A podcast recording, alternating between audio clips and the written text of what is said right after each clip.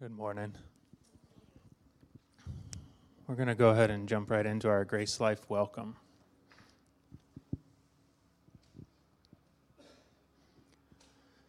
To all who mourn and need comfort, to all who are weary and need rest, to all who feel worthless and wonder if God cares, to all who fail and need strength, to all who sin and need a Savior, to all who hunger and thirst after righteousness, and to whoever else will come. Grace Life Church opens wide her doors in the name of Jesus Christ and offers welcome. Welcome to each one of you here. Welcome to those of you watching online. You may be a little more comfortable at home than we are in here today. The AC is trying. It's if you're from the deep south, it's one of those bless its heart moments. It's, it's trying to catch up. So if you're directly under a vent, you may occasionally feel a little of cool air. If you're not, uh, sorry. Hopefully it'll be better by the time we're done here. Let's read our scripture together today. It's Daniel chapter 7 verses 13 and 14. Daniel 7, 13 and 14. I saw in the night visions, and behold, with the clouds of heaven there came one like a son of man. And he came to the Ancient of Days and was presented before him. And to him was given dominion and glory and a kingdom that all peoples, nations, and languages should serve him. His dominion is an everlasting dominion which shall not pass away, and his kingdom one that shall not be destroyed.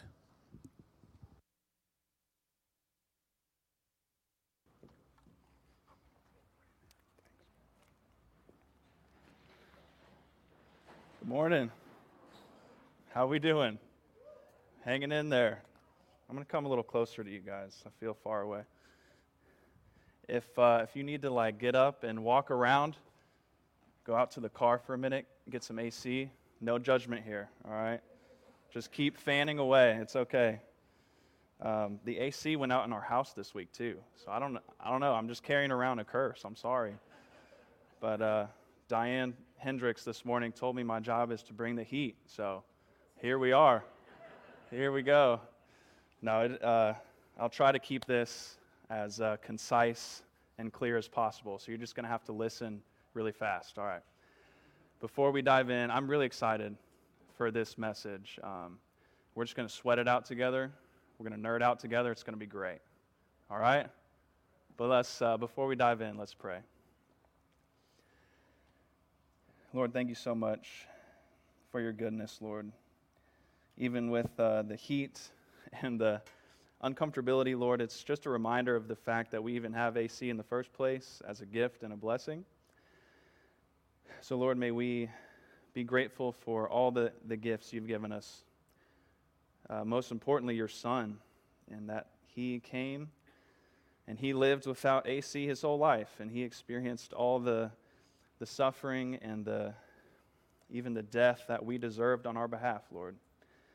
So may we look to Him as our salvation, as our hope, and as our example. And may we just um, relate to all of our brothers and sisters around the world worshiping without AC every Sunday. Um, God, and I pray that we would just be able to focus for a minute on your word. And I pray your word would go forth and do its job.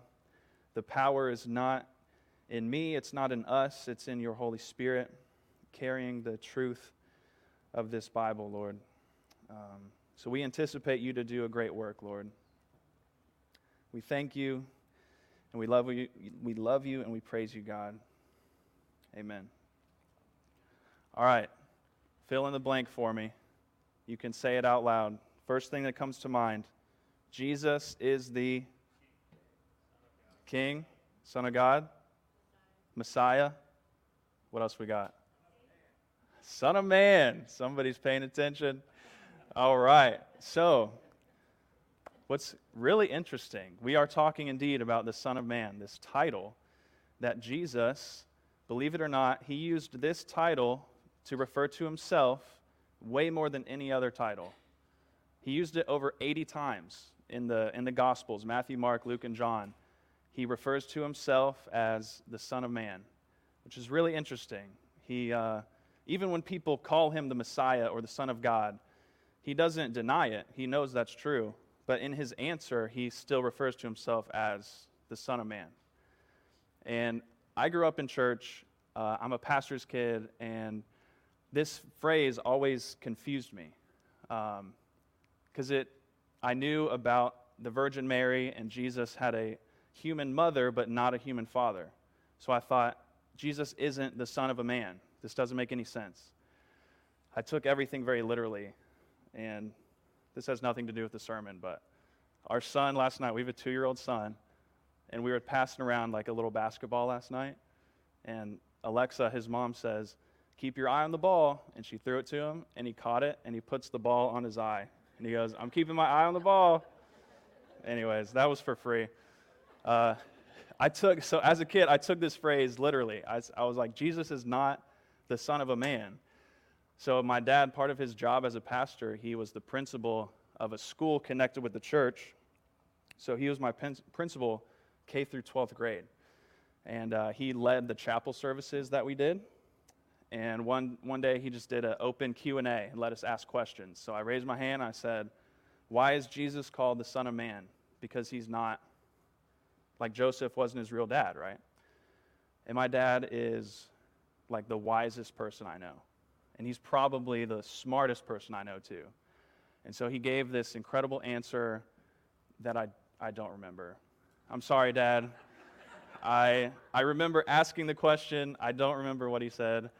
Uh, so here we are. I probably got distracted by the cute girl in the next row. Her name was Alexa, don't worry. We go way back. Yeah, we go way back. Anyways, so I asked this question, and here we are. I, I decided to dive into it again to see why Jesus likes this title so much for himself. And man, the more I dig into this, spoiler alert, this book has some really incredible answers. Um, man, the, when, just when we think we've reached like the depths of what this Bible has to say, it's like we notice a deeper cavern that we can spelunk down to. And it's, it's just so full of beauty and deep truths. And we don't worship this book, we worship the God it points us to. But the fact that it's so intricate and amazing just reflects the God it's telling us about. So I'm excited. We're going to get a little bit nerdy. There's a lot of Bible on these slides that you'll see but I know you can handle it. It's going to be awesome. Son of Man. Here we go. You ready? All right. It's, an, it's this is an incredible title. Jesus is like a ninja with words. So, if you were a Hebrew and Israelite living in the first century when Jesus lived, you would hear this phrase, Son of Man, and it just meant human. It was just another way to say human being. So, like for us today, it would like us saying Homo sapien or uh, a guy or an earthling. It's just, it means human on one hand, okay? The Son of Man is just another way to say human being. But any good Hebrew Bible nerd of the first century would also hear this phrase and think of a certain passage in the Old Testament that we just read, Daniel chapter 7. One like a son of man came and was presented to the Ancient of Days. So when Jesus uses this phrase, on the one hand, it just means I'm a human. On the other hand, there's this divine overtone, this divine aspect from Daniel 7. And what he does, which is so cool, is he forces his listeners to choose. Which one are you going to believe that I am? Am I just a regular guy? Or am I the Son of Man from Daniel 7? So we're going to dive into that passage and take a look. So, there's a whole backstory to the Son of Man. And we're going we're going to see three things this morning. Just three quick observations to this whole title so we can get the full meaning of what Jesus is trying to tell us when he calls himself the Son of Man. So, first, claiming the throne falsely. That obviously doesn't apply to Jesus. We'll see some other people who try to claim the throne.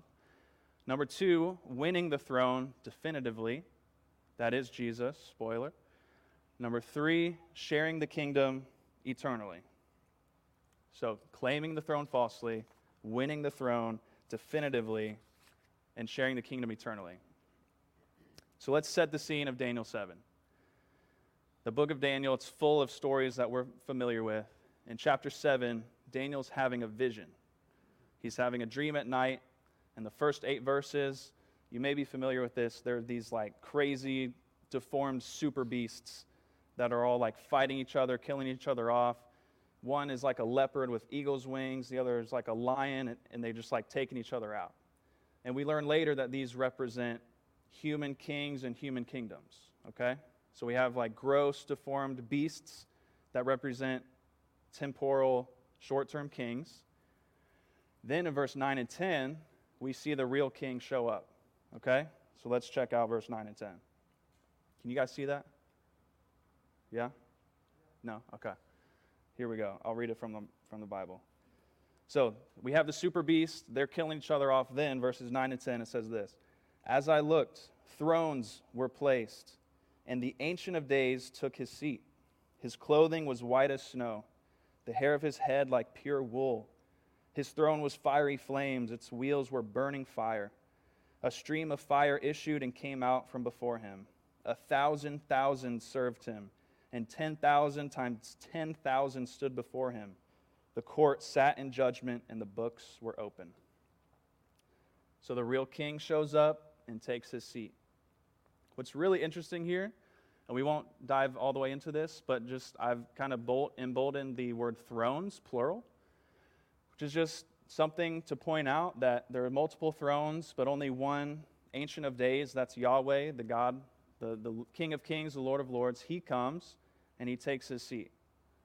So there's at least one other throne that's empty, okay?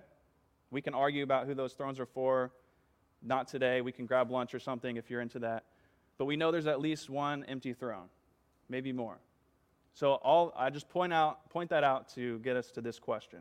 I think it's a helpful question to frame this discussion. Who is worthy to take up a throne with the Ancient of Days? Okay? That's a question we're going to look at. Who is worthy to fill in this other throne or these other thrones around him? That's what we're going to try to answer. And then Daniel 7, it shows us who. The, the passage, we'll read it again that Mike read for us. This is our passage for today. I saw in the night visions, and behold, with the clouds of heaven, there came one like a Son of Man. And he came to the Ancient of Days and was presented before him.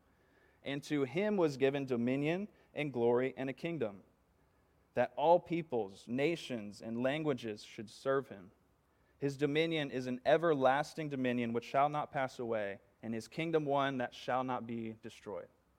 So, whoever this human is, this Son of Man, apparently he's worthy to take up this throne. So the question is who is this guy?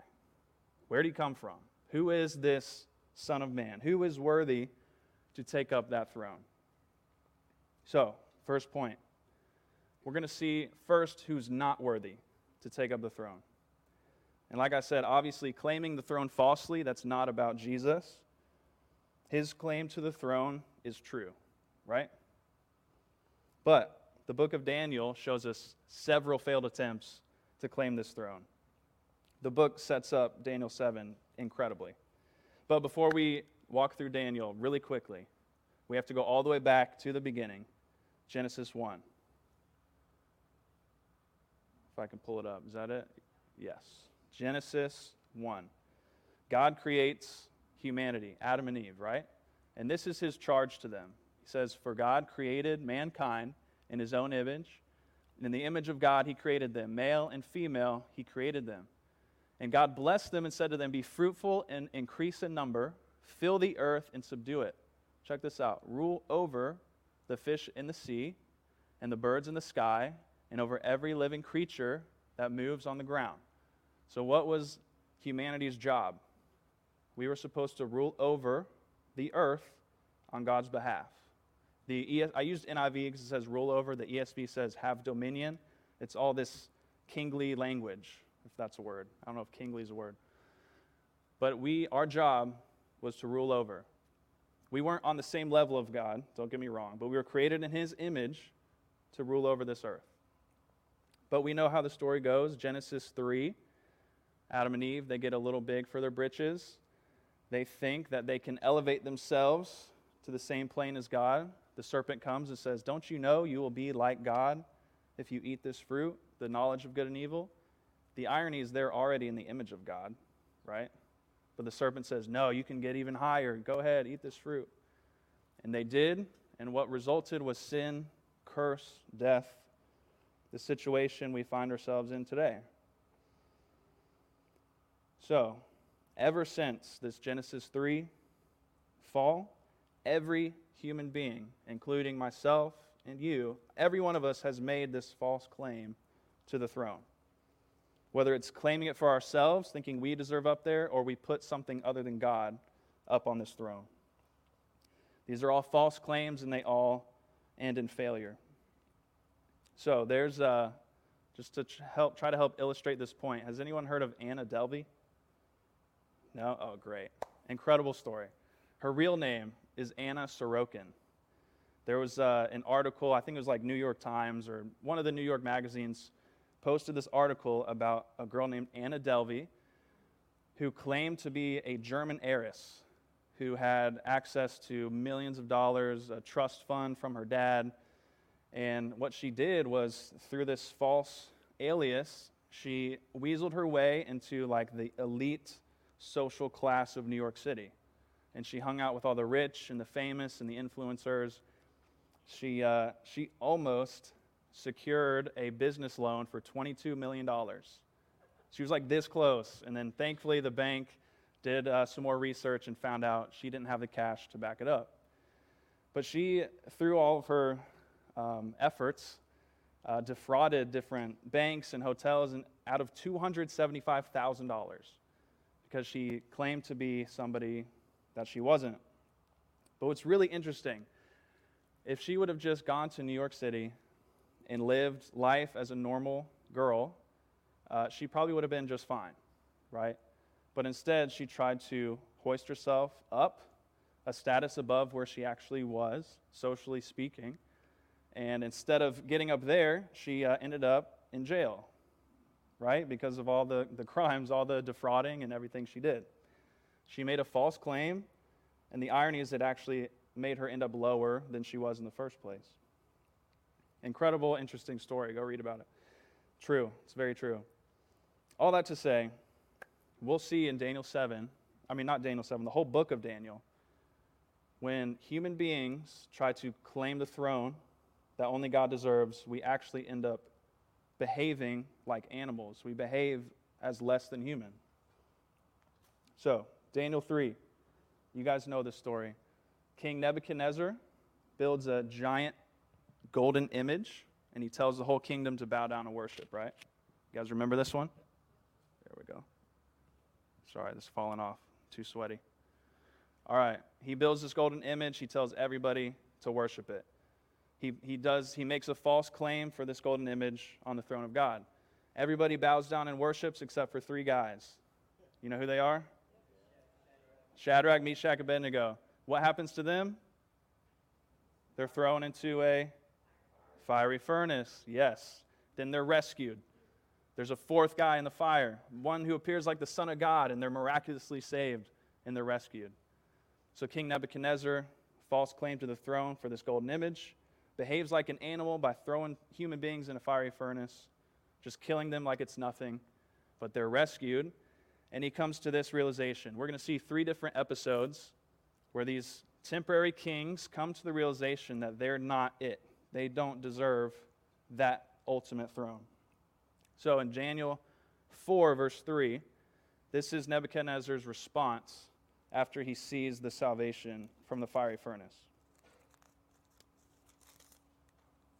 If I can find it. Daniel 4, verse 3. He says, How great are his signs, talking about the Most High God. How great are his signs, how mighty his wonders. Listen to this His kingdom is an everlasting kingdom, and his dominion endures from generation to generation. In the same chapter, chapter 4, the same king, Nebuchadnezzar, he's walking on his palace, and he says to himself, Look at great Babylon. Look what I've built for the glory of my majesty. So he didn't learn for very long. Instead of putting the golden image up there, he decides to put himself on this throne with the Ancient of Days. And God humbles him. You may know the story too. He's forced to live like a beast for seven years. To eat the grass, he grows crazy hair and like long fingernails. It's, it's insane for seven years. After seven years, he wakes up. This is his prayer. Chapter 4, verses 34 and 35. He says, At the end of the days, I, Nebuchadnezzar, lifted my eyes to heaven, and my reason returned to me. And I blessed the Most High, and praised and honored him who lives forever. For his dominion is an everlasting dominion, and his kingdom endures from generation to generation. All the inhabitants of the earth are accounted as nothing, and he does according to his will among the hosts of heaven and among the inhabitants of the earth, and none can stay his hand or say to him, What have you done? Similar prayer, right? Sounds very similar to his last one. Then, chapter 6, last, last example. You know this story too. King Darius, a new king, same problem. He decides to elevate himself to the throne. He forces the whole nation to pray to him alone for 30 days. You can't pray to any other God for 30 days. Everybody obeys except for one guy. Who was it? Daniel, the author of this book. Daniel does not stop praying to the Most High God. What's his punishment? Lion's den. The king says, All right, you're done. Throws him in the lion's den. He's rescued miraculously. And then here's King Darius' response in chapter 6. This is right before our passage in, in chapter 7. He says, I make a decree that in all my royal, royal dominion, people are to tremble and fear before the God of Daniel, for he is the living God, enduring forever. His kingdom shall never be destroyed, and his dominion shall be to the end. He delivers and rescues, he works signs and wonders in heaven and on earth. He who has saved Daniel from the power of the lions. So they all have like the same response. They realize I am not this eternal king. My reign is like this small and lasts this long. I'm just a temporary small king, but there is a king whose kingdom lasts forever. And so we're going to see that this Son of Man is the king that reigns forever. So the, the stories that we see, like Anna Delvey, these attempts to push ourselves higher, they always end in failure. The irony is they're human beings, but they start acting like animals. They, they throw people in fiery furnaces and in lions' dens as if it's nothing. And they start to be driven by just their fleshly desires and primitive instincts for power and security. And they actually degrade themselves in an effort to raise themselves higher. And this isn't something that just affected kings back then. This is something that we still see today. And in 2022, we think, or we like to think, that uh, we can just grow past this as a human race. We can just evolve past these animalistic behaviors. Um, but we can just look around and see that's, that's not true because it's not a evolution problem. It's not a maturing of the human race problem. It's a sin problem. And it didn't just affect those kings, it affects every single one of us, right? That's why in 2022, we still have Vladimir Putin's in the world. We still have racism. We still have mass shootings. We still have domestic abuse and murder and slander, theft, betrayal, infidelity. The list goes on. Because when we elevate ourselves to the throne we can't take, we don't have the cash to back it up, what ends up happening is we start behaving in these terrible ways. This is the human condition. So the question is how do we fix it? What do we need? All right, we tracking so far. We have, I need a drink. It is uh, our plight that we're here and we want to be here, right? And where do we end up? We end up behaving as if we're down here. So, what do we need? We need a good, true, ultimate human king, this Son of Man that we see in Daniel 7. Because he will not start acting like a beast in order to elevate himself. He'll act like humans were supposed to act before the fall, to rule well with God. To stand, we need a, a human king to come and stand in our place and do what we couldn't do. So, who is this guy? Moving on. Point two. Thank you for listening quickly. Winning the throne definitively. Enter Jesus into the scene, and he claim he comes claiming to be the Son of Man from this Daniel 7. And like I said, on one hand, he's a, a human being. He was born in Bethlehem, grew up in Nazareth, a small town that nobody cared about, trained as a carpenter under Joseph. He had brothers and sisters, just like on the surface, a normal dude. But then he starts making these claims that he is the Son of Man, that he's more than just a human. And he doesn't just start making claims, he starts doing stuff, performing miracles, healing the sick. And so we see that there's something different about Jesus. And we know he is more than just a human being. We know he is God come down in the flesh. So let's see how this Son of Man wins the throne. Does he come and build a massive army? Does he come and just kill off all the bad guys? Does he use just violence and brute force? Does he trap everybody in a room and turn off the AC? no, he doesn't. Let's see how he how he comes, the Son of Man, how he wins his throne. This is incredible.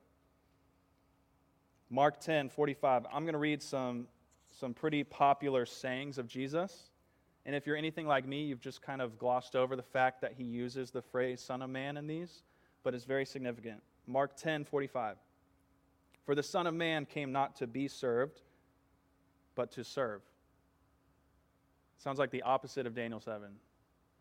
In Daniel 7 13 and 14, he is being served by everybody, but Jesus says, The Son of Man comes not to be served, but to serve, and to give his life as a ransom for many. What is going on? That's not what kings do.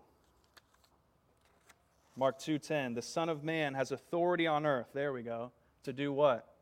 To forgive sins. Luke 19:10, the Son of Man came to seek and to save the lost. Mark 8:31, this one's ridiculous. The Son of Man must suffer many things and be rejected by the elders and the chief priests and the scribes and be killed.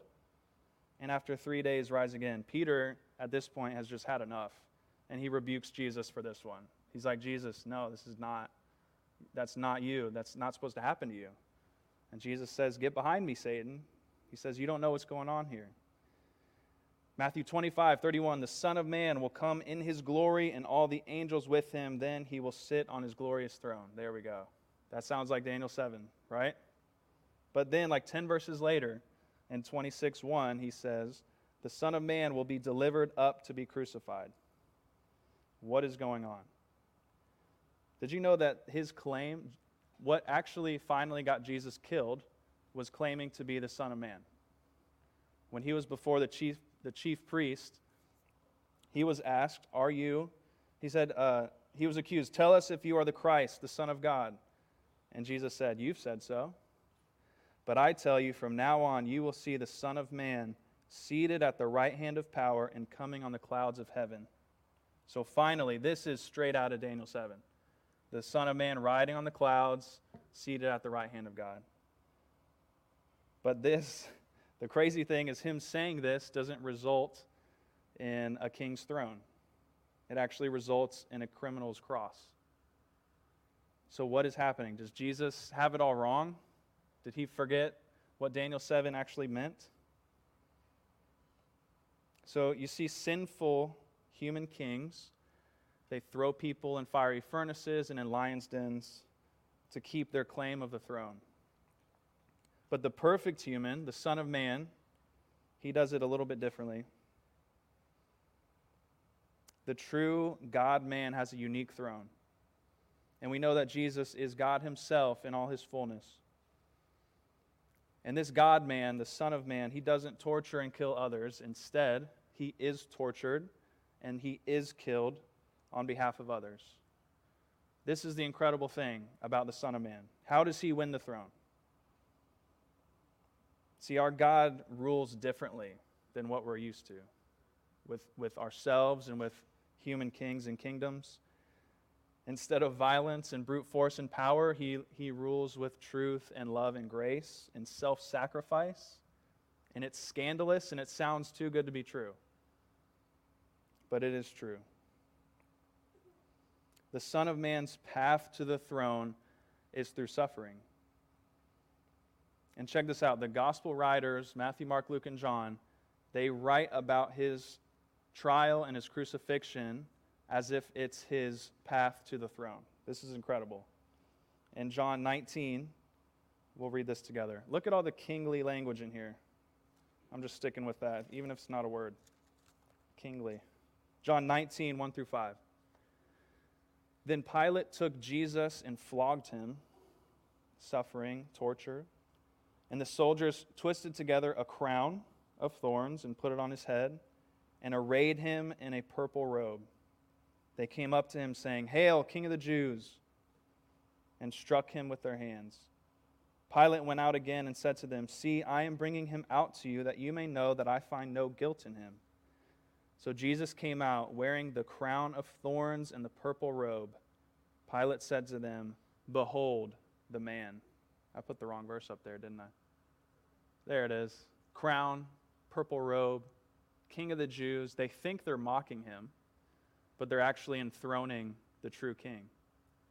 And Pilate says, Behold the man, the perfect human one who's doing what we could never do on our behalf.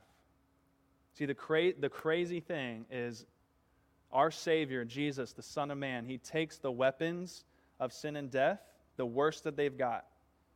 He points them at himself, takes it all, and then he robs it of its power. He flips it on its head. To illustrate this, this, this might be a stretch, but I'm going to. It was the only thing I could think of to illustrate this point.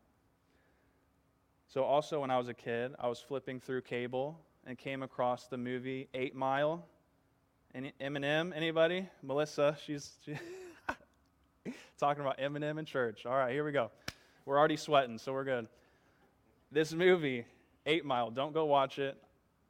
Don't. I watched it on cable, so like, you know how the, it's like the terrible edits of language and stuff? Anyways, I can't remember my dad's answer in chapel, but I remember this movie like so well. In, in Eight Mile, this Eminem plays this character who's trying to make it in the rap scene, right? And so what you do is you do these freestyle rap battles, and you're just calling each other out. Really, your whole point, your mission is to just insult the other dude so bad that you win this rap battle, okay? In the pinnacle of the movie, the climax, we have Eminem. I think his rap name is like Bunny Hop or something because he raps so fast. Something. You guys, are, I've lost half you guys. Anyway, so there's this rap battle, okay? And Eminem, he goes first. And instead of insulting this guy and calling him out, he insults himself the whole time. He takes all the worst insults the other guy could have said about him, and he just says it first. It's really interesting. And then the other guy, it's his turn to go, and he has nothing left to say. He doesn't know what to do. Because Eminem, or Bunny Hop, whatever, stole his ammo that he would have had and just used it against himself. And by doing that, actually wins the battle. If that made any sense to you, if it didn't, just throw it out. Okay. Jesus I can't believe I'm comparing Jesus to Eminem. Jesus, in a much more glorious and righteous way, steals the power of the weapons that sin and death had. He takes it, he points it at himself, he takes it on, and he says, What else you got? I took it all on. You thought you were going to kill me with this stuff, but I took it. I did die, but does he stay dead? No, he rises again. And with that, he neutralizes any power that the weapons of sin and death have. He flips it on its head, he uses it to work against itself. So, the Son of Man, all of us, right? We're here. And we try to elevate ourselves here. Where do we end up? We end up living as less than what we could. What does Jesus do? He's already here. He deserves that throne before he ever comes down. But he humbles himself and then in the end is exalted. Okay? That's what Jesus did for us. He humbled himself, flipped the kingdom upside down, and rescues us. And that is how he's glorified and elevated. And through that, through his resurrection, that's his seal of victory, he puts all false claims to the throne to an end. We have nobody else can claim this throne. He has sealed it, won it forever. It's over. And he gets all the power and the glory and dominion that we see in Daniel 7. But last point, this will be a short point, I promise.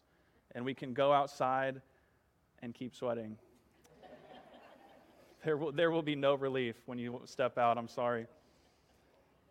Final point. All right, here we go. Jesus, the Son of Man, he wins the throne by flipping it upside down. He humbles himself and then is elevated and glorified. He gets all the power, dominion, glory, but he doesn't hoard it to himself. He shares his kingdom. This is, this is incredible. He shares the kingdom with the lowliest of the low, with the humble and the meek. In Daniel 7, so this whole image of the Son of Man is in a dream, it's in a vision. And thankfully, we have an interpretation in Daniel 7 of what it all means. So, Daniel 7 18. But the saints of the Most High shall receive the kingdom and possess the kingdom forever, forever and ever. He has to say it three times. Like this is never going to end. Forever, forever, and ever. And in verse 27, he says this And the kingdom and the dominion and the greatness of the kingdoms under the whole heaven shall be given to who? The people of the saints of the Most High. He shares it. His kingdom shall be an everlasting kingdom, and all dominions shall serve and obey him. So here's the last question we have How do we get in on this? How can we share in this kingdom? How can I be one of those saints? What do I have to do? How do I get in on this? And don't worry, anybody can get in on this. Check this out. Last verse we're going to read John 3. The most famous verse in the Bible is tucked in to this passage, and it's amazing. Jesus is talking to Nicodemus, a Pharisee, and he says, we're going to start in verse 13 actually. Yeah, John 3 13. No one has ascended into heaven except the one who descended from heaven. Who is that? The Son of Man. Jesus, the Son of Man. And as Moses lifted up the serpent in the wilderness, so must the Son of Man be lifted up. He's talking about the cross. That whoever believes in him may have eternal life. For God so loved the world, or he loved the world in this way, that he gave his only Son, that whoever believes in him, whoever believes in him, should not perish, but have eternal life. For God did not send his Son into the world to condemn the world, but in order that the world might be saved through him. Whoever believes in him is not condemned. Romans 8, we've been talking about there's therefore now no condemnation. Whoever believes is not condemned, but whoever does not believe is condemned already because he has not believed in the name of the only Son of God. The Son of Man is the Son of God. And whoever believes in him, you can share in his kingdom forever, eternally. And what's crazy is Jesus dies for the very ones that were claiming the throne to be their own. We were saying that throne's mine, and it was a false claim. We didn't have the cash to back it up. But Jesus says, I see you, and you are an enemy You're claiming the throne that only belongs to me, but even while you're still an enemy, I'm going to die for you. That's what the Son of Man came to do. So now, when we believe in him, we're a part of this kingdom that goes on forever, forever and ever. And it's an upside down kingdom where the first are last, the last are first, the greatest among you shall be a servant. So, last thing. Some of you, if you're a practical person, you might be thinking, what? This is cool. We can like nerd out with the Bible and trace this through, but what does it have to do with my Tuesday afternoon? What it, like who cares? The Son of Man, blah blah blah. Here's the thing. How does this change the way we live? These truths. If you are already believing in Jesus, you're a part of this kingdom, and our job is to spread this kingdom. And we reflect this perfect human, the Son of Man, by laying our lives down for others as well. Because we've been freed from our sin. So we actually now have the power through the Holy Spirit to say no to the temptation to claim that throne. And we can actually humble ourselves and serve others and love others the way that Christ did. We don't have to act below our calling to act like animals. We can actually step into the calling that God has given us to spread his rule and his kingdom. So, very practical. Something we can do this week to seek to reflect the Son of Man, to seek to spread this kingdom. What if we all drove up to work, or if you work from home, just roll out of bed and fall into your office chair? What if we, when we enter that moment, that scene, what if we prayed, God, may I enter this workplace not to be served, but to serve? Or what if we, we get home from work to our spouse and our kids and we say, God, may I enter this home not to be served, but to serve? I mean, that could radically change the way you step into different scenarios, and we can better reflect our King, the new kingdom. So, our Savior, the Son of Man, has removed the power of sin and death for us. And one day, the Son of Man is coming back. That, that's a whole other sermon. He's coming back. And he's going to remove the presence of death and sin as well. And listen, if you're not, if you don't know where you stand with this king who rules in a totally different way, then all, all you have to do, like John 3 told us, just believe in him. It is not too good to be true. It is true. He invites you in. Just believe in his name. He welcomes you. Anybody can get in on this. The kingdom, the invitation is open for you. So when we hear Son of Man, when we look at Jesus saying this title for himself, we look at him as the perfect human one who is God in fullness, who came, who rightfully takes the divine throne, not through power and force. It is through power, it's just a different expression of power. Not through violence and force, but through self sacrifice and love and grace and mercy. That's the God we worship. That's the Son of Man. Let's pray. Lord, I pray we would go from here and reflect who you are. That we would live in your power, God. Thank you for humbling yourself to the point of death, even death on a cross. To die the death that we deserve, to submit yourself when we did not want to submit to you. We were claiming the throne for ourselves, yet while we were enemies, you still died for us because you loved us. And I pray that we would receive that love, Lord, and that we would live it out, that it would just overflow out of us, that we would go into our week not to be served, but to serve. Because we have your power and your freedom to say no to that temptation to try to sit on the throne of our lives. We can submit to you. We can humble ourselves before others out of love and out of grace that you've already given to us, Lord. So I pray, God, if there's anybody in here who is not a part of this kingdom, that you would just open their hearts to receive you and that they would experience this new and fresh reality of grace and of love, Father.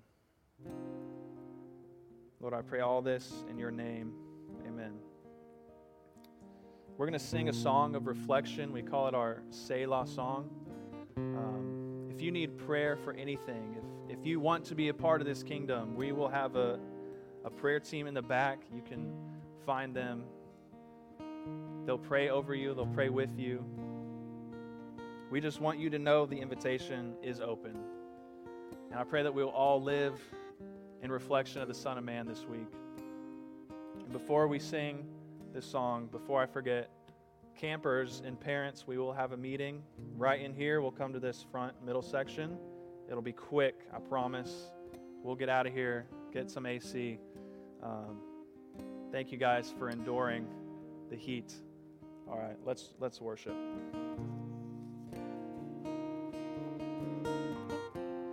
Worthy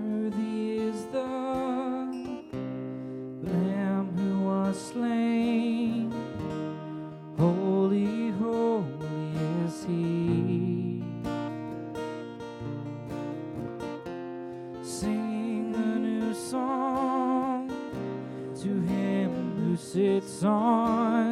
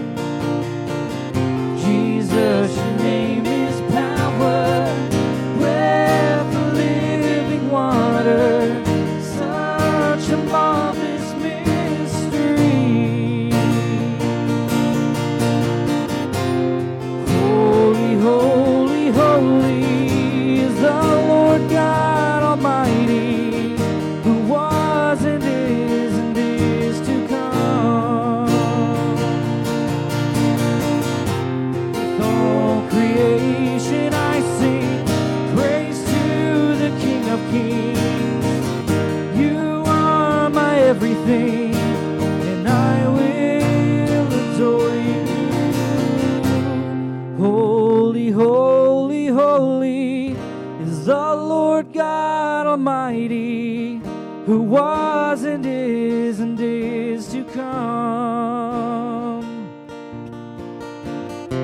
With all creation I sing praise to the King of Kings. You are my everything, and I will adore you. Amen, Lord. We praise you and we cry, Holy, holy, holy. You are worthy of praise, Father. You are highly exalted and worthy of all the praise, honor, and glory. In Jesus' name, amen. Time for a few announcements. I know you're as excited as I am. I'm excited about the first announcement. Next Sunday is Fifth Sunday. You know what that means? There's going to be food. Amen.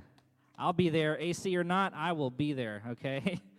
We're going to have baptisms, we're going to have a family style worship, so your you know, your children and and things like that will be with us. So um, there's going to be some new members joining the church, which is awesome, and uh, we're just going to break bread together and enjoy some delicious food afterwards. Amen. And then our next announcement is the men and women's gathering. Um, the women's is August 2nd at 6:30 p.m. If you need the address, I think you could find that in the Church Center app or ask somebody who looks like they're important. They might be able to tell you. And then the men's gathering is August 4th at is that does that say 6:30 as well? Same thing. If you need the address, I think you can find that on the Church Center app. Um, and then our final announcement is the DHS supply collection for families in transition. So the first Sunday of each month, we're collecting things like, um, I guess, toiletries, canned goods, things like that, and uh, we bring them here in, into the, the front area where the AC is at, and um, we just collect those for families in need here at DHS. It's just a, I guess, a ministry that we have that that helps the families in need, which is really awesome. Um, yeah, I think that's about it as far as the announcements go unless I'm wrong. Now, if you would stand with me, we will do our charge. This is what Grace Life is all about. You know, God did not save us and redeem us to just sit here and go to church every Sunday, but out there is the mission field, amen. And we have a job to do, and uh, we have the power of the Lord with us, amen. That's awesome. I mean, isn't He a God that is worth telling people about? He's the only God, He's the only one, you know, He's the only King, amen. So let's do our charge. Ready? I am a witness. I have been called to minister to my neighborhood in both word and deed. God has given me His word to equip me, His spirit to empower me, and His love to motivate me. I pledge my life for the gospel. You have been sent. Enjoy the air conditioning in your house, hopefully.